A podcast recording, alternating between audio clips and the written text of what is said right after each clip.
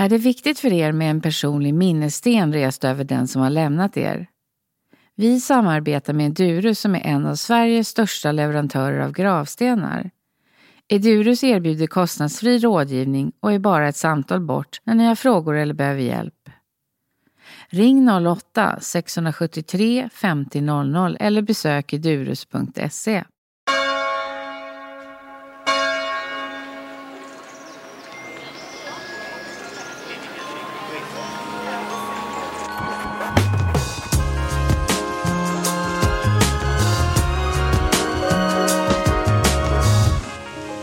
Välkommen Jenny Hagman. Tack så jättemycket. Du är mental tränare, coach och yogalärare inom idrott och ledarskap. Det är många olika saker. Kan inte du berätta lite hur du får det här att hänga ihop? Absolut. När jag träffar personer nu för tiden, då brukar jag säga, så frågar de så här, men vad gör du? Nej, men jag är mental tränare och yogalärare och coach inom idrott och ledarskap.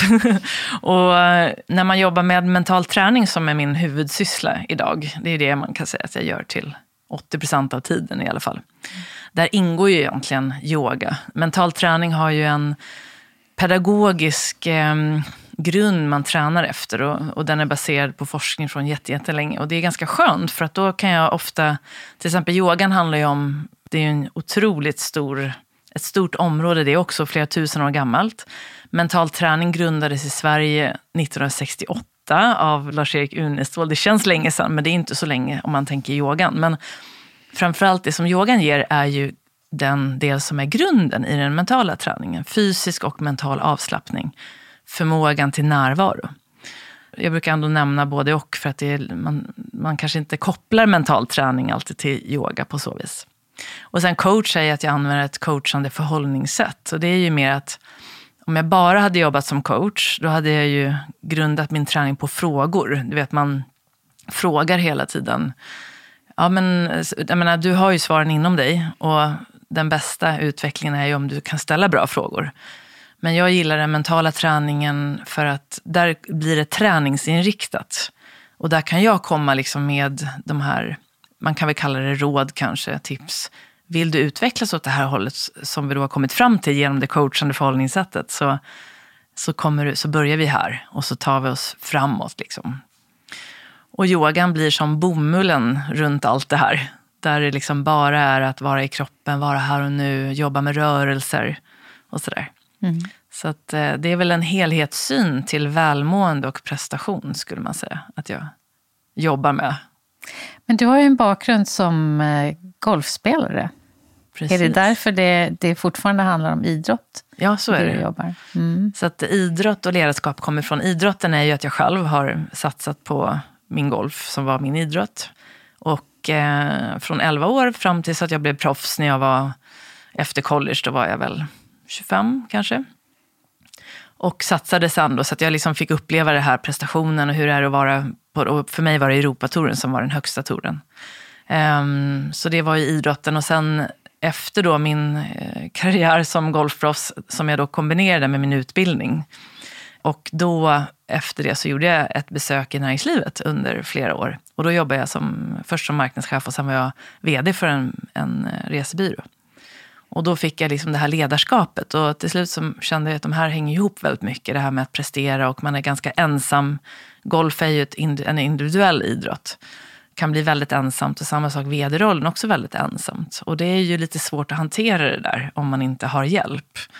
Och till slut så kände jag ju att jag gick ju över mina gränser ganska mycket när jag var vd. Jag blev nästan utbränd. Klarade mig för att min, jag blev väl lite avbruten själv. Inte, det var liksom ett gemensamt beslut kan man säga då, som gjorde att jag till slut slutade efter sju år. Och då när man är stressad och nästan utbränd, då blir man ingen bra ledare. Och jag kände att här kan jag göra mycket större skillnad om jag jobbar med, jobbar med dem som är i den liksom, roll jag var. Och det var lite samma jag kände när jag var golfspelare. Att det var jättekul att prova, men jag trivdes bäst med att vara den som coachade spelarna. Så den där idrott och ledarskap handlar ju om att jag vill hjälpa människor som vill vara i den positionen, att man liksom presterar, man vill fungera och nå sin potential. Det behöver inte vara ledare, det behöver inte vara att du ska bli proffs, utan det kan vara att man vill vara en grym förälder. Jag vill liksom vara en närvarande mamma. Som blev ett, ett av mina högsta mål nu för tiden, är ju en närvarande mamma. Mm. Men att hjälpa till då att se, okej okay, men hur ska du kunna bli det? Och då behöver man ha två perspektiv, det är det inre och det yttre. Men idrotten och ledarskapet är väl de två delar på grund av min bakgrund. Mm. Men jag var ju nyfiken på om vi kunde prata om hur mycket närvaro har att göra med i livet och hur man ser det i kombination med döden. Och där hade du också mycket tankar och funderingar som kanske också har utvecklats under åren. Verkligen. Så det här med livet och döden är ju... Vi i Sverige pratar ju inte så mycket om döden. Det är därför din, den här podden är så spännande. Ja. För att när jag jobbar med mina klienter så är ju rädslor en stor del som gör att vi inte når vår fulla potential. Vi har ju olika rädslor men vi som människor har ju väldigt många gemensamma rädslor. Och även om man inte tror det så är ju döden, att dö, är ju en av våra största rädslor. Men sen går vi liksom inte och tänker på det hela tiden utan vi kanske gömmer undan det. Att man, jag tror att när man tittar på du vet, vad vi är mest rädda för så tror jag att över det här med att dö så är det att föreläsa eller att stå framför folk och prata. Att det är vi mer rädda för. Men det handlar ju om att vi är flockdjur och när man går utanför flocken då och ställer sig själv. Så förr i tiden var ju det förknippat med döden. Så att någonstans mm. så blir det liksom kopplat till döden eh, på något sätt. Så hur ska man göra för att slippa eller släppa taget om de här rädslorna? Och då är det ju det att min, jag har en egen coach som jag är helt fantastisk. En kvinna som heter Linda Björk, en av flera coacher som jag träffar då och då. Hon bor i USA, i New York. Och där är det ju... Alltså hon jobbar ju på ett lite annat sätt såklart än vad, än vad vi gör här i Sverige. Men hon är ändå svensk i grunden. Hon, för en av de första sakerna hon sa till mig det är att hon sa på engelska då, att to befriend death, det är ju liksom ett första steg till att kunna bli fri och släppa taget och leva här och nu och leva utan rädslor. Och att bli vän med döden helt enkelt. Och när vi inte pratar om döden när vi aldrig eh, egentligen kanske möter döden så mycket här hemma. Det är ju klart att vi har nära och kära som dör. Man har någon som man känner som dör. Men vi har ju, det händer ju inte kanske varje dag. Och i alla fall inte i våra privata liv. Om man tittar på nyheterna så pratar de om död. Ofta. Eftersom de tar in hela världen där det finns krig och sådär. Men det är svårt för oss att kanske ta till oss det. Så det blir ju lite som att vi... Det är lite overkligt på något sätt. Så att det, man känner inte så mycket och så liksom skakar man bort det och så börjar man prata om något annat. Men närvaron, så om man nu blir, kommer in i det där man, man kanske har någon då som har dött eller jag jobbar ju med eh, människor som ofta kanske har någon då i sin närhet som har dött, som har lett till sorg och att de mår dåligt och sådär. Då är det ju det att om man jobbar ur mental träningsperspektiv så pratar man ju om tankar som blir känslor som skapar ett beteende. Och då vill man ju bryta det här då eh, om det börjar störa oss så att säga. Men samtidigt acceptera och hantera det. Så att vara i nuet. Du vet, kroppen är ju alltid i nuet. Men sinnet kan ju vandra till framtid och dåtid. Så att om jag sitter här nu och så börjar jag tänka på min mamma som lever. Hon är helt fantastisk och min pappa också, lever också. Helt fantastiskt. Men så börjar jag nu tänka, tänk, de kommer ju dö någon gång. De är äldre och, och så kan tanken börja vandra då till, ja men hur kommer det bli? Tänk, hur ska det gå? Nej men de, jag kommer aldrig klara av det här eller tankarna. Och då kan jag ju bli så ledsen så att det är som att de har dött på riktigt. Att, jag blir så, att det är som att jag upplever deras död fast jag är här och nu och de lever. Varför jag säger det, det är för att det är viktigt att förstå då liksom att om det nu händer så är det ju viktigt att liksom, vad ska man säga, vara med det. Men samtidigt förstå att det är tankarna som gör att jag blir ledsen. Då är det ju viktigt att kanske i det läget stanna upp. Och då brukar jag använda en sån här modell för mina elever som heter SOAS. A, att man stannar upp. Man observerar. Nu sitter jag liksom, oj nu blir jag ledsen. Liksom och, och sen accepterar man, men gud jag, jag bryr mig så mycket om mina föräldrar. De är helt fantastiska. Jag accepterar all den där sorgen och allt det där som jag känner för, på grund av att jag älskar dem så mycket acceptera. För att sen kunna släppa taget om det jag inte kan påverka. Så S står för släppa taget. Och då kan man sitta och andas. Och sen A står för agera på det jag kan påverka. Och vad gör jag i det läget? Jo, då vill jag ju kanske ringa dem, bestämma, men kan inte vi träffas och ta en söndagsmiddag? Eller kan inte vi, har du lust att komma hit och bara försöka vara med dem och komma på att det är viktigt? Istället för att liksom, mm. det kommer ju ändå hända någon gång. Men om jag sitter och bara är ledsen och sorgsen över det så är det som att det händer flera gånger hela tiden. Och det här gör vi väl med alla möjliga tankar då? Att vi tar ut saker i förskott som inte har hänt eller ja. Precis, och där är vi ju, vi pratade om det lite innan vi började, mm. det här hur, påverk, hur vi är så otroligt lätt påverkade ja. av oss själva, av våra egna tankar. Men vi är ju inte våra tankar. Vi kan liksom kontrollera våra tankar. Att du är inte dina tankar är en otroligt viktig insikt att förstå. Men eftersom vi har 60 till 70 000 tankar per dygn, som tur var är inte alla medvetna, alla, vi är inte medvetna om alla, men vi har så många tankar och de tankar vi tänker ofta, säg att jag har en, en tanke jag har tänkt många gånger sedan jag kanske var liten. Säg att jag har en förälder som dog när jag var liten. Eller no, någonting har hänt och kanske jag blir rädd för att det ska hända igen. Och då får jag en tanke där, tänk om, tänk om de, den jag älskar dör. Tänk om det kommer hända igen. Och så har man den med sig. Till slut så tror jag ju på den. En tanke man har tänkt många gånger tror man på. Så det blir liksom som ett trossystem. Det ingår i min... Och då kommer det påverka allt jag gör. Så att om jag ska bryta det där, då behöver jag faktiskt gå in och bryta den tanken. Klarar man av att göra det själv? Tror du, bryta en tanke? Eller måste Nej, man lära sig? Det tror man behöver träna på det. Jag ja. tror att man kan läsa sig till det mm. i böcker. Mm. Man kan nog lyssna sig till det nu för tiden i poddar. Ja. Jag, jag, upplever ju att det är så spännande för att just nu så går jag en, en kurs med Tony Robbins. Han var en av de första böcker jag läste för typ 30 år sedan tror jag. Han, han har hållit på kanske. Han är väl 60 plus nu. Han har skri- hållit på med det här i 40 år nästan. Och han jobbade då med den här positiva psykologin och skrev böcker om själv. Hans första bok hette Finding the Giant Within, tror jag. Något liknande. Releasing the Giant Within. Och du vet, när jag läste den för liksom 30 år sedan, när jag var 20, då tänkte jag inte på det här sättet. Jag läste och blev jätteuppfylld och var positivt och sådär. Men det var inte det att jag tog med mig och fattade riktigt det här. Men nu när jag lyssnar på hans kurs idag, han har säkerligen ändrat sig såklart lite grann. Jag, jag har inte läst boken på länge, men just när jag lyssnar på honom så säger han exakt det här vi pratar om nu. Mm. Det är kanske är du som har ändrat dig också då? Det är det. Jag har ju ändrat mig. Ja. Så när jag hör det här, och det, jag tänkte, jag sa det till min man igår, att hade jag liksom hört det här för 20 år sedan, då hade jag inte kunnat förstå exakt hur jag skulle göra med det här. Men nu eftersom jag har så mycket utbildning och mm. träffat så många klienter så vet jag exakt vad han menar med det här med att bryta då en tanke man har tänkt, som jag, det här jag precis pratade om. Ja. Och att vi behöver lära oss att träna oss till att förstå att det här kommer inte ske automatiskt. För att vi är så djupt programmerade som människor.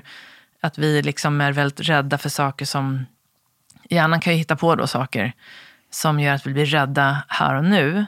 Även om vi inte händer på riktigt. Mm. Den, den förstår ju inte skillnaden mellan det vi inbillar oss och det som händer på riktigt.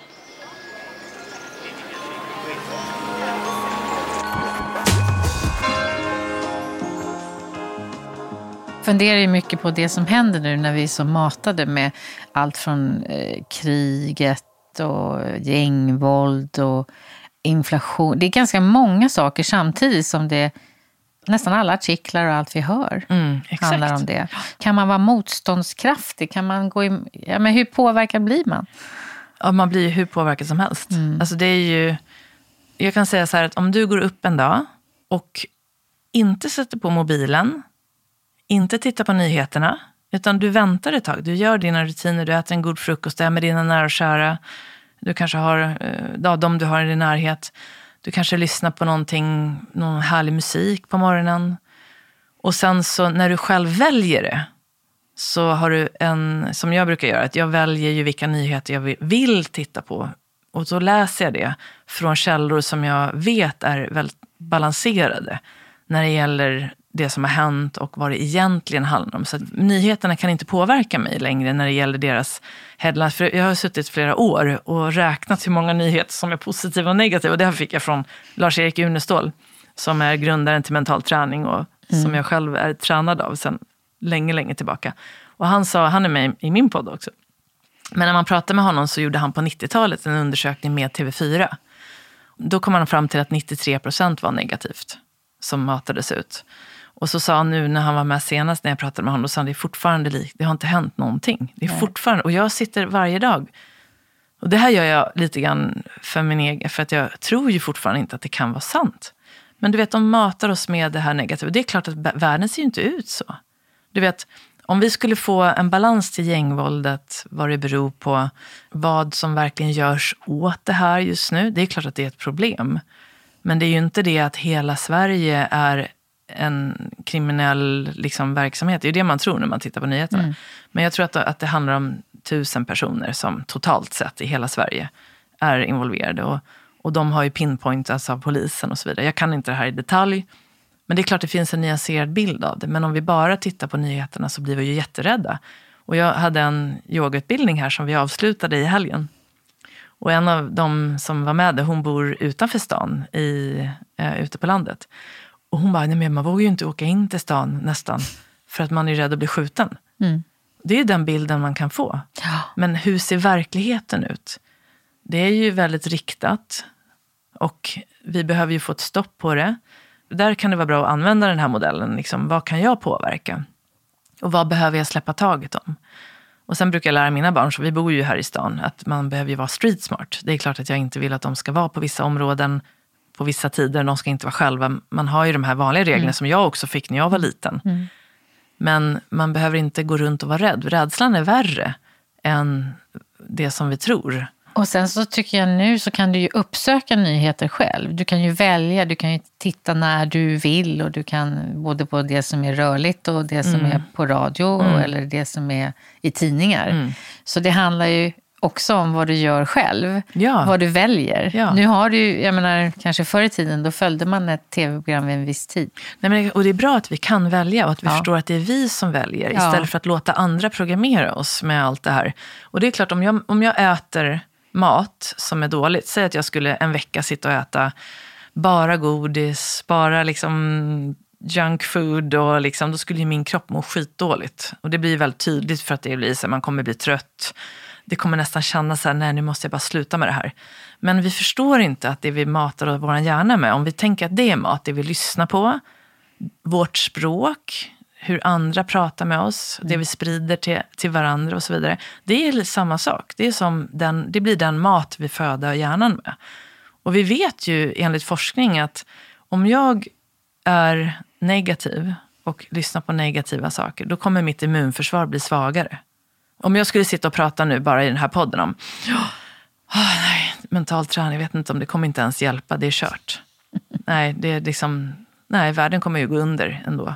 För att det är ju, du vet, och så sitter jag bara och till slut skulle vi andas lite, vi skulle bli oroliga, vi skulle typ sjunka ner, sjunka ihop och energin skulle liksom gå ner jättemycket. Men om jag istället skulle säga, men jag vet att det är så, det här är ett jättestort problem, men tänk vad mycket vi gör åt det här. Och jag hörde precis att du vet, eh, när man följer positiva nyheter som har den här balansen, då får man ju höra allt det här braiga som händer också. Du vet, eh, tigrarna har aldrig varit, eh, de har ökat i antal. När det gäller brotten totalt sett i Sverige har minskat. De grova brotten har ökat i vissa områden, men totalt sett så har det minskat. Och så börjar vi prata på det sättet. Det är klart att min handling, hur jag mår, det jag sprider till alla jag möter nu, kommer vara helt annorlunda vi har det där ansvaret. Så länge vi är friska, alltså att vi inte är psykiskt sjuka, det kan man ju vara. Då behöver man ju hjälp. Liksom, och, sådär. och då är det jättesvårt att vara positiv om man är, har en depression till mm. exempel. Men det jag menar nu är alla vi som är friska och har den här möjligheten att välja. Det är vårt ansvar att sprida, eh, försöka liksom hålla emot det här. Men det blir intressant att se hur många som kommer att anamma det här. För jag menar, vi vet att vi ska äta nyttig mat, vi kanske inte gör det. Vi vet att vi ska träna, men vi kanske inte gör det. Det är inte säkert vi gör de sakerna som är bäst för oss. Nej, jag vet. Och det är det som är vårt val då. Vad mm. är det jag väljer? Och jag tror att ju mer vi liksom kan påverka varandra i det här, desto bättre är det. Men det här, vad är det som gör att man gör något? Eller om man inte gör det här med att fortsätta träna. Nu är vi ju inne på slutet av januari snart. Hur många har samma motivation nu som man hade liksom första veckorna? Mm. Den brukar ju dala ganska snabbt. Mm.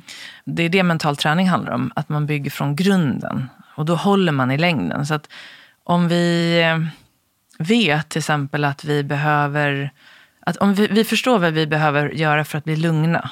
Alltså om vi säger att vi blir rädda, vi blir oroliga för framtiden. Det blir ju vi alla när vi lyssnar då, till exempel på nyheterna och så mm. sitter man och tar med sig allt det här till middagen mm. och pratar om det här och så helt plötsligt sitter alla och bäst vi tar lite mer vin istället. liksom, är, men om vi liksom märker att det här påverkar oss och att det räcker med att vi sitter och andas lite lugnt ett tag så kommer vårt tillstånd att ändras. Det är väl det ena, men jag tror att man, man behöver oftast börja med, för att få den här viljan och motivationen då, och förståelsen för vad är det jag håller på med och liksom, hur kan jag göra för att må bra? Då kanske man måste ibland må lite dåligt först. De flesta som gör förändringar är för att det har hänt något i livet, som apropå döden, eller mm. att det händer någonting jättejobbigt, eller man har något som, någon som dör och så inser man att livet är kort. Och det enda jag kan göra är att leva här och nu. Och vad ska jag göra av mitt liv? Jag har liksom en chans. Det finns ju de som tror att livet fortsätter såklart. Men om man tror att man lever en gång så har man en chans. I alla fall en chans här. En chans här. Mm. Vad ska jag göra med den? Varje dag så kan vi vakna upp och välja vad vi ska göra med den här dagen. Och om jag då liksom blir lite uppvaknad av en yttre händelse så kan det ibland bli lättare. Men mitt jobb är ju att få människor att väckas upp utan att behöva uppleva sorgen. För att man på så vis faktiskt kan hitta den här energin även om man inte har upplevt då någonting som gör att man vaknar upp som, som då är något sorgligt. Mm. Så att vi ska inte behöva uppleva det, upp, tycker jag. Men vi kan inspireras av det. Vi läser ju ändå om det. Man läser ju väldigt mycket om tragedier som händer. Och det är ju det jag menar, det är viktigt att vara, läsa nyheterna också, men vi behöver ha balansen. Mm. Och om vi då har den här turen att vi har det bra, för jag har ju haft en väldigt tur i mitt liv med liksom fin uppväxt, mina föräldrar väldigt, de, de har å andra sidan haft det väldigt tufft i sina liv. Så jag är liksom andra generationen kan man säga. Och deras föräldrar i sin tur ännu värre med krig och flytt och, och så vidare. Så att jag har ju blivit den första i vår generation kan man säga som har haft det bra. Men då har man ju fått med sig det och då är det ju viktigt att jag, jag ser mig själv som, eftersom jag inte har de här problemen, så kan jag istället ägna all min energi till att hjälpa andra. För jag behöver inte tänka så mycket på mig själv. Det fint. Så det tycker jag är ett eh, sätt att se på när man nu har de här, alla som har det bra, som inte har, då har vi lite, jag vill inte säga ansvar och sådär, men man brukar säga, vad är det Spiderman brukar säga, liksom, with great power comes great responsibility. Och great power är ju om man mår bra och inte har, då kan man faktiskt använda all den här kraften mm. till att sprida då till andra som behöver det bättre.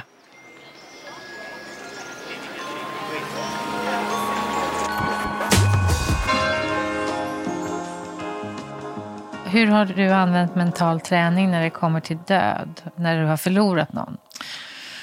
Det ena är ju att komma tillbaka till nuet. Men att samtidigt anamma och acceptera sorgen. Så att man inte skjuter bort det. Det här går ju i olika steg. Mm. I början är det ju bara mm, sorg mm. på något sätt. Men förr eller senare då så kan man jobba dels med att förstå att just här och nu sitter jag och dricker en kopp te. Och, den, och så är man liksom bara väldigt närvarande. Och då jobbar man med mindfulness och det är en, en, en av de här mindfulness-metoderna. Att använda till exempel det man gör, att du dricker en kopp te och bara försöker liksom komma tillbaka till teet. Hur teet luktar och då är det en kort stund av frihet då från tankarna som då kan dra... I, I det fallet blir det ju, om det är någon som har dött, så blir det att de vandrar tillbaka till det som har varit. Man vill ju liksom ha tillbaka det. Mm. Och då gäller det att komma tillbaka från dåtid då. En liten, liten kort stund här och där för att få den här friheten. Och sen blir det då med tiden lättare och lättare. Men att man använder mindfulness väldigt mycket då. Och mental träning är ju en, mindfulness är en del av den mentala träningen i form av mental avslappning. Man får sinnet att landa då i nuet genom tekoppen, att man använder sina sinnen. Det man ser, det man luktar, det man smakar. Och att det är små, små korta stunder. Och sen så kanske man inser att man var helt fri ett tag. Så kommer man tillbaka, men gud, och så blir man då liksom, får man dåligt samvete för att man inte tänkte på det där. För att man själv, ja, alla har ju olika erfarenheter. Men, och sen så när man blir ledsen, att våga vara ledsen. Där kommer yogan in väldigt fint. Och det finns till exempel en hjärtmeditation. Sitta väldigt, sorgen finns i hjärtat när man pratar om yogan och hjärtchakrat. Så att när man upplever sorg så är det väldigt mycket hjärtat liksom att jobba med. Och då finns det hjärtmeditationer man kan göra för att hela och liksom vara med sorgen. Så att vägen igenom är ju med sorgen. Och det är svårt, men det finns ju olika faktiskt sorgegrupper inom yogan man kan gå på mm. för att möta andra och, som är i samma liksom, situation. För där har vi nog ganska lite verktyg mm. i oss själva mm. hur vi ska hantera en, mm. en sorg som pågår länge. Ja. Vi är inte skolade. Liksom. Nej, och där tror jag återigen jätte, jätteviktigt med den, att, att ha hjälp, liksom, ja. så att man inte är själv med det. Ja. Och på ett sätt så finns det tillgängligt nu med just, eh, alltså, förhoppningsvis att man kan, man kan ju lyssna på en podd kanske, men att man vågar prata då med, som kan då, man pratar med någon som kan säga, men den här, till exempel nu vet jag att Yogamana, där jag jobbar också, de har ju en eh, yoga för sorg-arbete mm. varje söndag som jag har rekommenderat några att gå på. Och det är en fantastisk klass. Och då är det, jobbar man med yogan då. Mm. Eh, men att alla där har då gemensamt. Mm. Det är ju ett sätt att bearbeta, att vara med sorgen som sagt. Och sen då så känns det lite lättare oftast. Och sen kan man då i den här hjärtmeditationen, då, på Spotify finns det ju olika, man söker på hjärtchakrat, heart chakra, så finns det musik då. Så lägger man vänster hand på hjärtat, höger ovanpå, blundar och så är man, och det här kan ju vara skönt att göra själv om man tycker att det är jobbigt att gråta med andra. Även om att gråta med andra är ju mer läkande. Mm än att gråta själv. Det var som Anna sa, Anna Fällender i min podd ja. senast. Hon sa ju det att det är fusk att gråta själv. att det, det, här med att sätta på en film och börja gråta. Ja. Hon bara, nej men det, man måste göra det på riktigt. men det är svårt, det, vi håller igen så mycket. Mm. Så det, på ett sätt kan det vara skönt att sitta lite själv. då kan man ha vänstra hand på hjärtat, höger ovanpå, blunda och lyssna. Och så sitter man liksom och låter allt komma som kommer. Och så kan man göra det kanske tio minuter per dag så är det också ett sätt att liksom vara med det. För att mental träning ibland tror jag att man tänker att det handlar om att, där vi pratar om att tänka positivt och liksom att ungefär som att man ska ta bort det där som är negativt. Men det handlar om att man lär sig hantera det. För att rikta fokusen till det vi vill rikta fokus till. Återigen det här med styra tankens kraft till det vi vill. Det är det som växer. Det vi sätter fokus på kommer växa. Om jag säger tänk på en brun färg nu. Ja, och så tänker du på brun färg och så får du kanske titta i rummet runt omkring dig. Ser du någonting brunt här? Ja, ja men du kanske ser något brunt där. Och så säger jag så här, ja, finns det något rött i rummet? Då har du inte en aning, eller hur? Du Nej. såg inte det röda, du såg bara det bruna. Ja. För att jag frågade om det. det du letade efter det bruna. Mm. Men om jag, så där funkar vi hela tiden. När man är gravid då går man runt och ser alla människor som är gravida. Mm. Om man letar efter en bil som är en Volvo någonting, då är det det man ser. Så funkar det ju med allting. Om jag lyssnar på nyheterna som pratar om gängvåld och att folk skräpar ner ute eller så. Vad tror ni jag kommer se då? Jag, jag missar allt det där som är 99 procent gott. Mm. Hur är det för dig om du jämför när du ser på livet nu jämfört med när du kanske var runt 20? Vad, vad är det liksom de stora skillnaderna? Ja, men exakt, så jag är ju 50 nu precis. Mm. När jag var 20 så Eller var 25 då. Ja, 20, ja, men precis.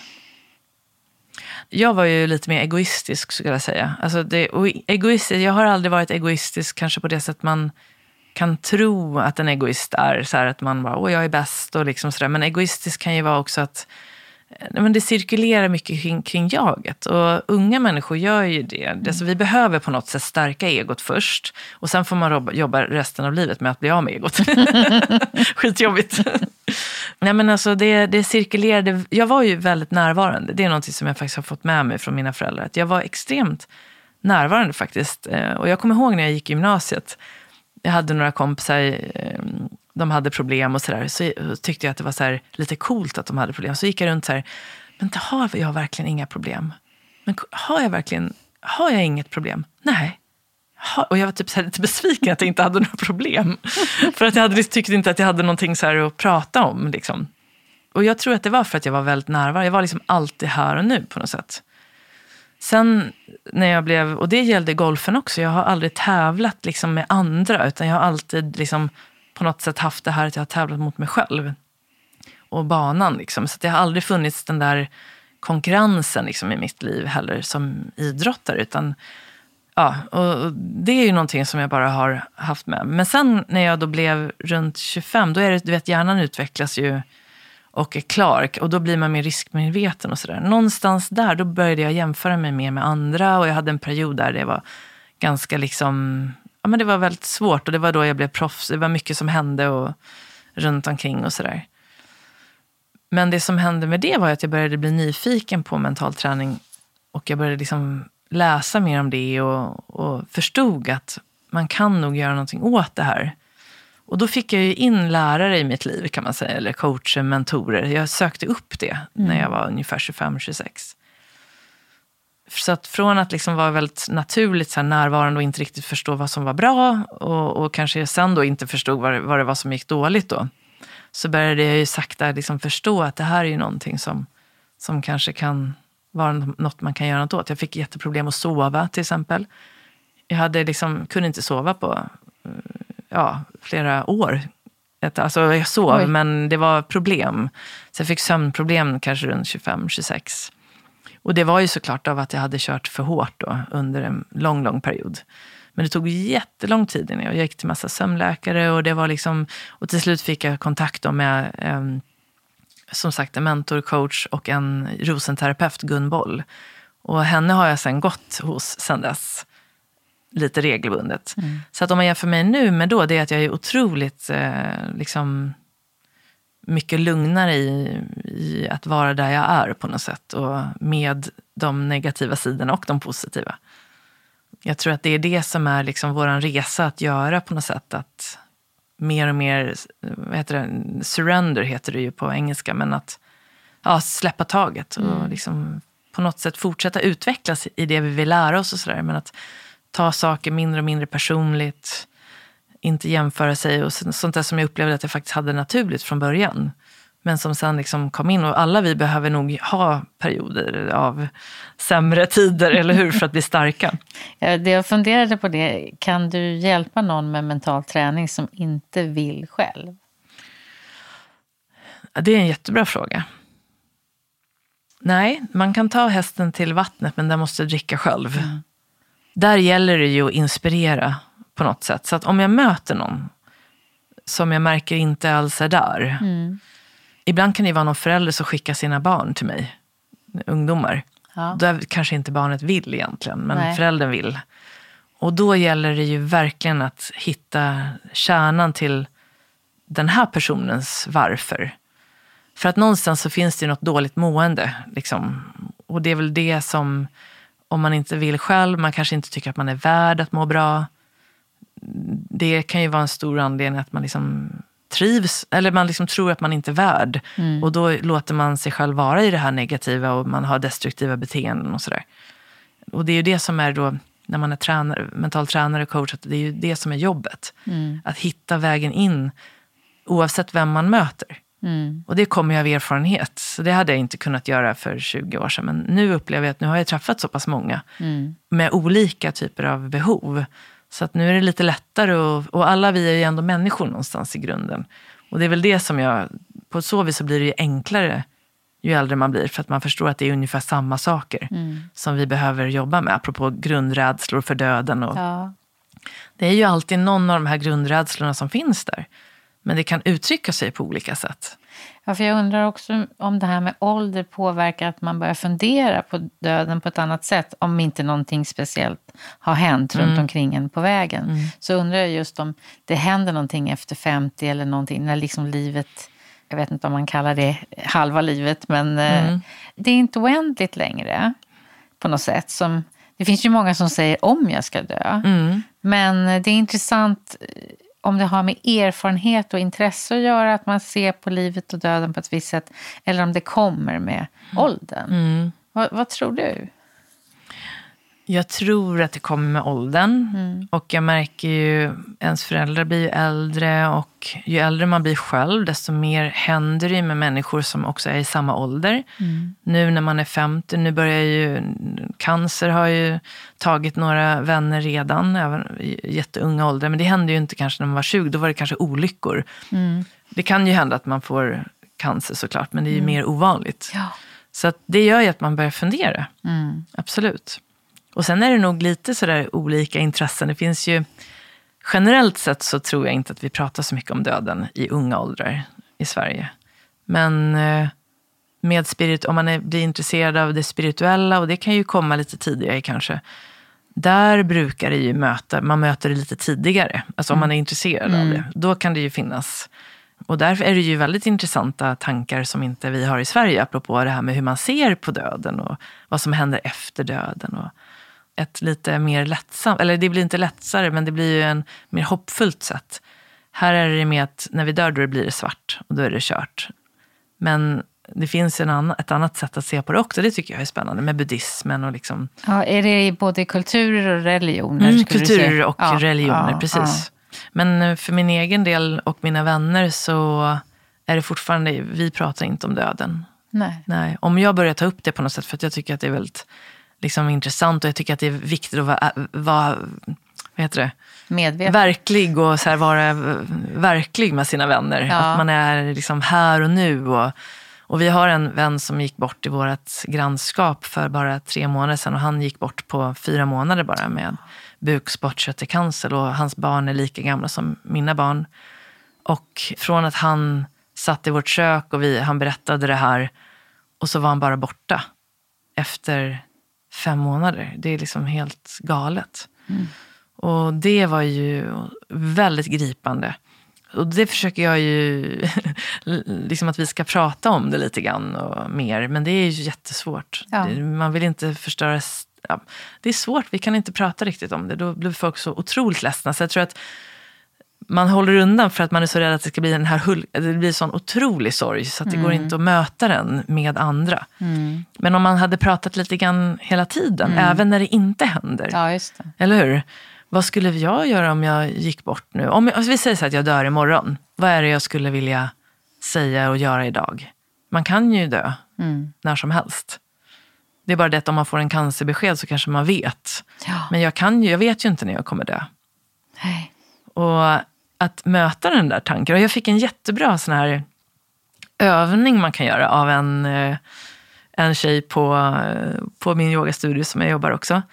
Och hon är, väl, hon är jättefascinerande. Men hon bara, nej men jag brukar prata med mig själv när jag är på dödsbädden. Aha. Så att hon låtsas att hon pratar med sig själv när hon är hundra. Och liksom, vad skulle jag säga till mig själv nu? Om jag är... Jag, jag, hon sitter liksom och diskuterar med sig själv. Som, och då blir det så här som att, då säger man ju kanske till sig själv då, när man är hundra, men herregud, det där är väl inte så himla viktigt. Skit i det. Det, det, är liksom man tar, det blir så stort allting här och nu. Men om man ser tillbaka på sitt liv, och du vet det finns ju en sjuksköterska som har skrivit den här boken, har ni säkert pratat Ja. om.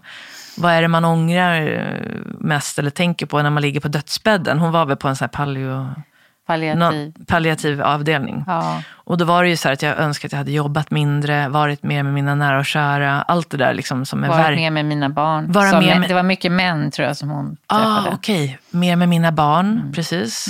Det där är ju så vanligt. Jag har mött många äldre som har lyckats vara närvarande som morfar och farfar. Men det var de inte när de var pappor. Nej. Och det var ju på den tiden när det var mer Ja. mammor som var hemma. Men det är klart att alla skulle nog må bra av att prata lite mer om det här. Eller att det är lite öppnare. Men det kanske är, jag känner att det är någonting på gång. Mm. Det skrivs mer och mer om det. Jag tror att det, Det kommer att öppna upp på något sätt.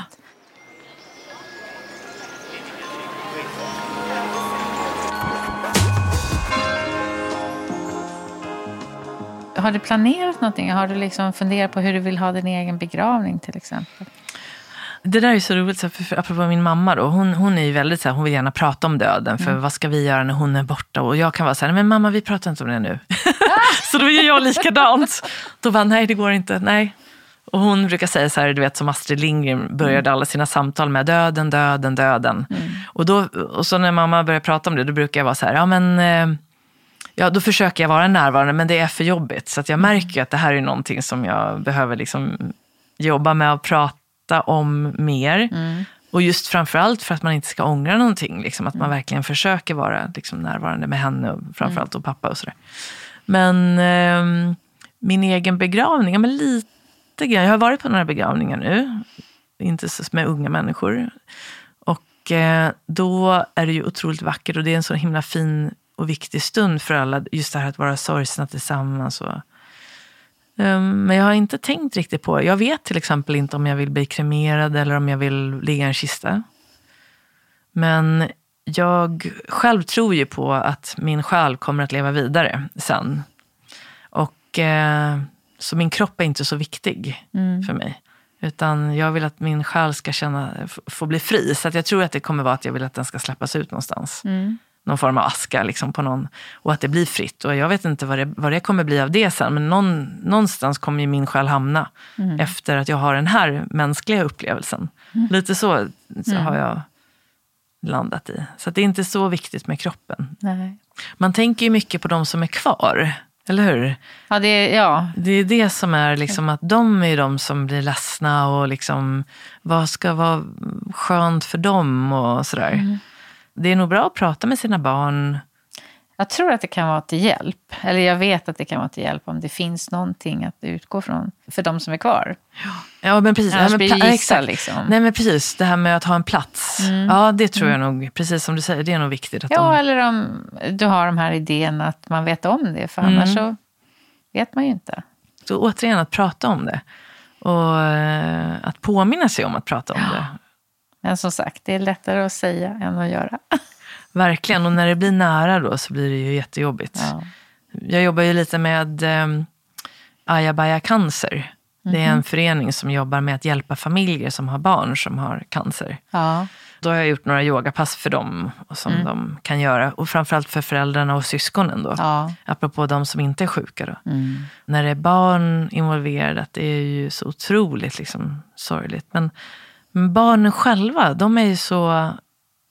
eh, Det är ju de som är runt omkring som behöver hjälp. Liksom Ja. med det mentala och med det här lugnet. Och liksom att, så det är väl det återigen då, apropå sin egen död. Att det är, vad kan man göra för, ja, barn ska ju inte behöva tänka på det. Men de är väldigt närvarande på något sätt automatiskt. De är väldigt ärliga och raka och liksom pratar om döden på ett annat sätt.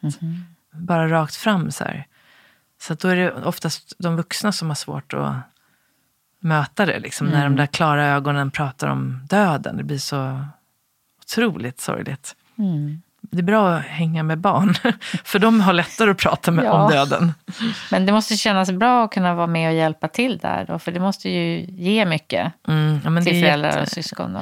Ja, jag hoppas verkligen. Det finns ju då på uh, olika ställen där de kan titta på det när som helst då, online. Ja. Och det, nej, jag hoppas att det, jag tror att det hjälper. Och det är väldigt korta pass, ett lite längre, några korta, så att man inte ska behöva känna att det är så länge. För att just det här att ge sig själv återhämtning, det är ju jätteviktigt när man upplever en sån stark sorg. Att det är så eh, lätt att ta sig själv liksom i... Ja, ni vet, att man vill inte liksom ge sig själv när ens barn är sjukt. Då vill man ju ge allt till barnet. Men någonstans så är det den här, du vet det här med syre när man är på ett flygplan. att ja, det. om flygplanet tappar syre så ska man ju ge sig själv först, sen sitt barn. Har man inte syre själv så kan man inte hjälpa någon. Det är, jag försöker jobba med med alla. Att komma ihåg att det är okej att hjälpa sig själv och liksom ge sig själv det man behöver. För då kommer du vara den där kraften för andra, det där ljuset som, du, som de så väl behöver. Har man inte krafter själv så kan man liksom inte vara ljuset. Nej. Och då blir det liksom dubbelt svart. Vad händer med dig när du hjälper någon? Nej men jag, du vet man är ju liksom i sin... Alltså jag känner ju att det känns väldigt skönt. Och det känns som att det ger väldigt mycket.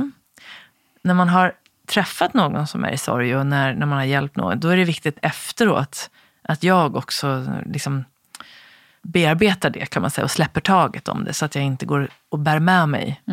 Apropå närvaro, så det, där är det jätteviktigt. Jag blir påmind om min egen närvaro. Och Men att, du vet hur man gör det? Jag vet ju hur man gör det. Mm. Och jag märker när jag inte gör det. Ja. För då, är det som, då ligger det kvar. Mm. Och då kan inte jag hjälpa någon annan. Och de här verktygen som jag jobbar med, de är så otroligt kraftfulla och fina och fantastiska och hjälper ju. Så att, att lita på att det är det som jag förmedlar. Det är det som ska spridas. Och sen att jag liksom är ju den som sprider det så att säga. Men det har ingenting med mig att göra. Så att när man väl har träffat det, att man liksom släpper det. Och sen så är det liksom nästa. Och ibland är det barnen, ibland är det liksom mannen, ibland är det klienter. Och ibland är det vänner. Men eh, att vara här och nu, det är väl det som är hela tiden nyckeln för mig också. Och jag blir på, det är nog det som det ger mest, att jag blir väldigt påminn om det varje dag. Hur viktigt det är och att det inte kommer gratis. Nej. Som vi pratade om förut, att det behövs, vi behöver liksom träna på det. Hade vi alla haft lätt för att vara närvarande, då hade det inte funnits några krig. För att här och nu finns det inga problem. Eller här och nu mår vi alltid och presterar som bäst. Och där, om alla kunde må bra, då skulle vi inte göra krig, eller hur? Det börjar med inre frid. Om jag känner inre lugn, inre frid, vilket man gör när man är i nuet. Alternativt har man ett problem så ser man det och kan liksom hantera det bättre. Men om jag hela tiden är i dåtid eller framtid, någon har kanske hjärntvättat mig. Och, men liksom när man liksom tror att det är några som är emot mig. Eller, det är ju tankar som har fäst sig. Konflikter Konflikter. Kan ju vara väldigt nära i familjen. Ja, och att du gjorde ju sådär, precis. Konflikter, man tycker liksom, men förra gången du gjorde sådär så är man i dåtid. Och så blir man fram till, man missar nuet hela tiden. Och så när någon säger något så lägger man in sina egna historier till det. Och så tar man det personligt. Medan den andra kanske inte alls menade det här. Så att närvaro, närvaro, närvaro, det är liksom jätte, jättebra att träna på det. Har du kommit så långt så att du inte behöver, alltså att det kommer av farten? Det är svårt för mig också när det är nära och när det blir någonting som verkligen triggar mig. Då kan jag ju komma på mig i efterhand, men jag, jag, jag kan liksom komma på mig själv snabbare och snabbare. Så att jag typ, till exempel ber om ursäkt om, det, om jag råkade säga något som jag ångrade. Eller så här, men, att jag, men med barnen så är det väldigt mycket så att Förut kunde det bli, när jag var stressad och vd och liksom barnen var små, då blev jag ju ofta så irriterad. Nu får du klä på dig och liksom, skynda dig, nu ska vi, mamma har ett möte och liksom, jag måste faktiskt vara på jobbet nu, nu får du faktiskt klä på dig. Så att jag liksom la över min stress på dem, stackars barnen. Och, eh, så att liksom, och, de blir, och de bara så här, då blir de jättearga och vägrar klä på sig, då blir det bara ond cirkel. Men liksom, när jag väl, som, de var ju kanske fem och tre tror jag när jag slutade som vd, så de var ju ganska små. Och då kunde jag så här, då hade jag ju dåligt samvete i säkert två år av att jag inte hade varit en närvarande mamma. Men sen så, liksom, så kunde jag ju börja så här, ja, förlåta mig själv och liksom gå tillbaka, jobba med andra som har samma liksom, problem och säga jag vet precis, jag har gjort alla fel. Men jag kan därför veta vad man kan göra för att det ska bli rätt. Och man kan alltid förlåta och gå tillbaka också till att prata med barnen till exempel. När då Gustav eller Ludvig säger något eller gör någonting, att det är nu, då kan jag så här, där tycker jag verkligen att jag har utvecklats jättemycket. Även om jag fortfarande kan bli liksom, nu får vi fråga dem. Men jag upplever inte att det är alls samma. Där är jag mycket lättare, även om det är nära. Men sen när det är liksom orättvisor som händer, då är det ju väldigt lätt att gå in i och bli liksom uppretad. Men där kan jag också haffa mig ganska väl till den här modellen liksom, som på något sätt går lite så automatiskt.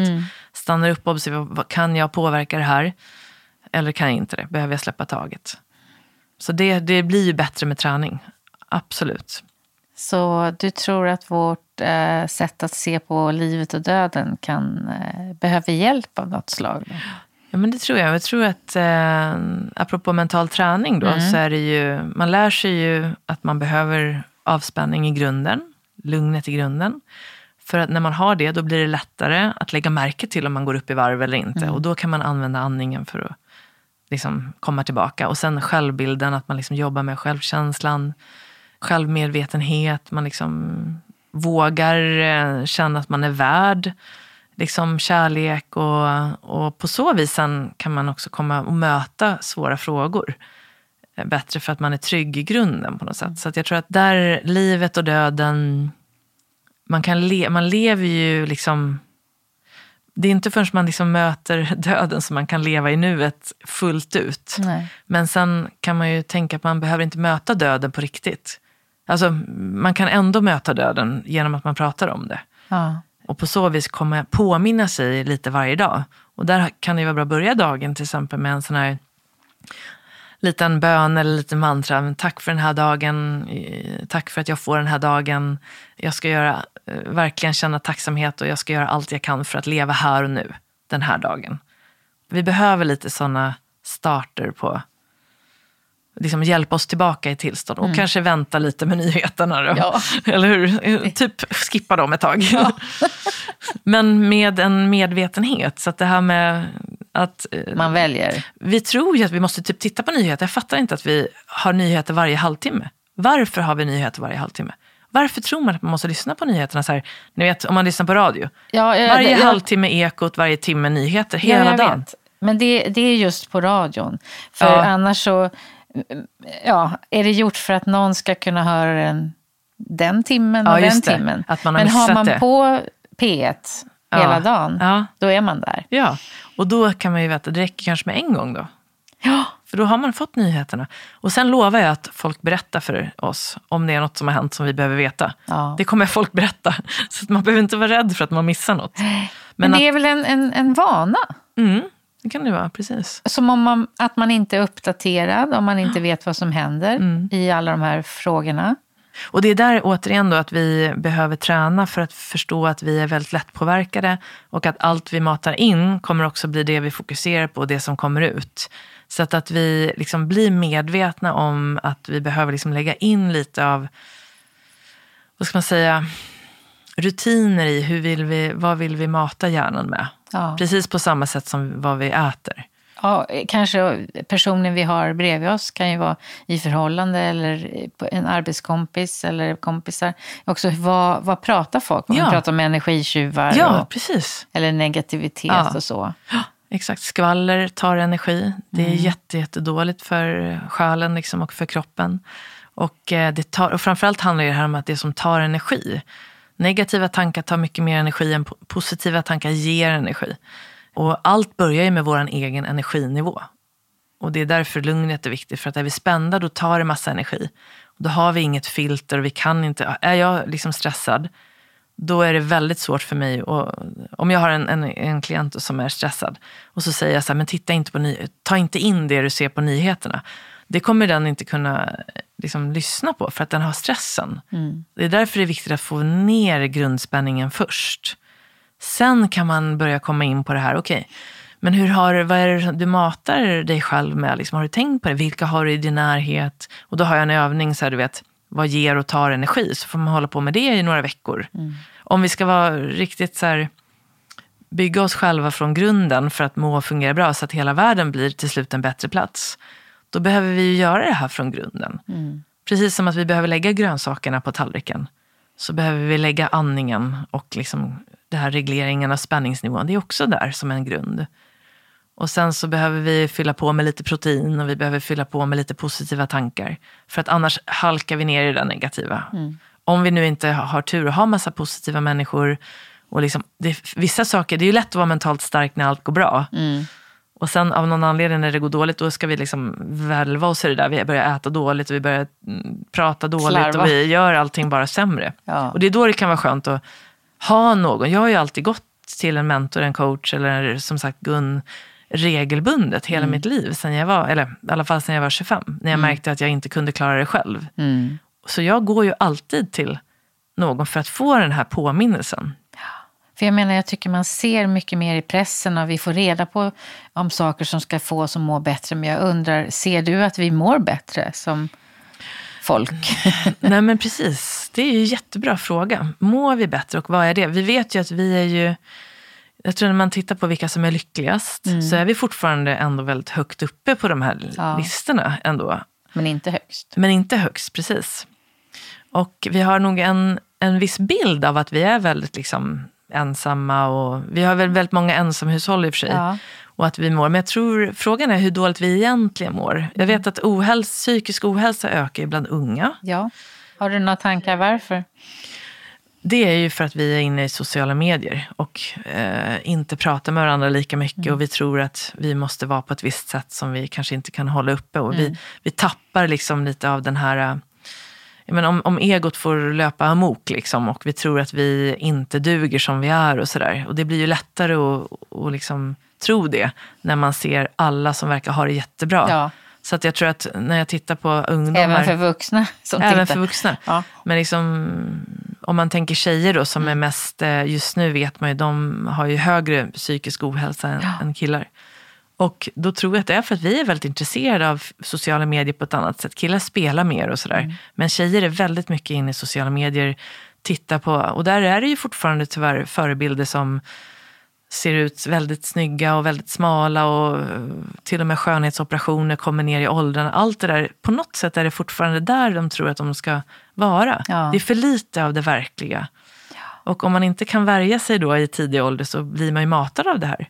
Och jag vet att man har ju till och med sett att ju mer, alltså det här med epigenetik är ju ett annat område som vi inte kanske går in på nu. Men det betyder ju att generna påverkas av allt vi ser och det vi gör och sådär. Det är inte bara generna från våra föräldrar och utan det kom, vi påverkas av miljön. Och då har man ju sett att tjejer då har kommit, puberteten kommer tidigare på grund av det de ser. Att de ser ju tjejer då på sociala medier, allting som har bröst och som har liksom, och det påverkar helt enkelt även deras kroppar. Och det har man alltså sett i, min, vi har ju läkare i vår familj som får rapporter, så man har börjat se att det här Ja. är på riktigt så att säga. Man behöver inte vara rädd för det nu bara för att vi... Men man ska vara medveten om att kropp och sinne hänger ihop mycket, mycket, mycket mer än vad vi tror. Och att vi har så mycket forskning på det här som bara blir mer och mer. Så att, att lägga ner lite tid på vår mentala träning och på vad vi matar oss själva med, det är så viktigt. Och det börjar ju med hjärnan, så hjärnan påverkar kroppen ändå.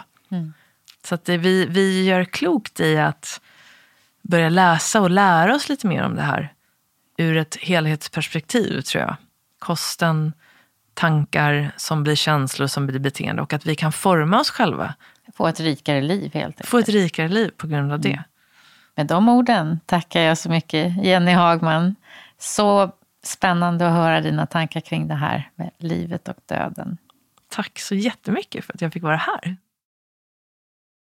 Gå gärna in och prenumerera på Min död, min begravning. Då får du reda på när nya avsnitt släpps och där kan du betygsätta podden. Och då hjälper du andra att hitta oss. Tack för att du har lyssnat.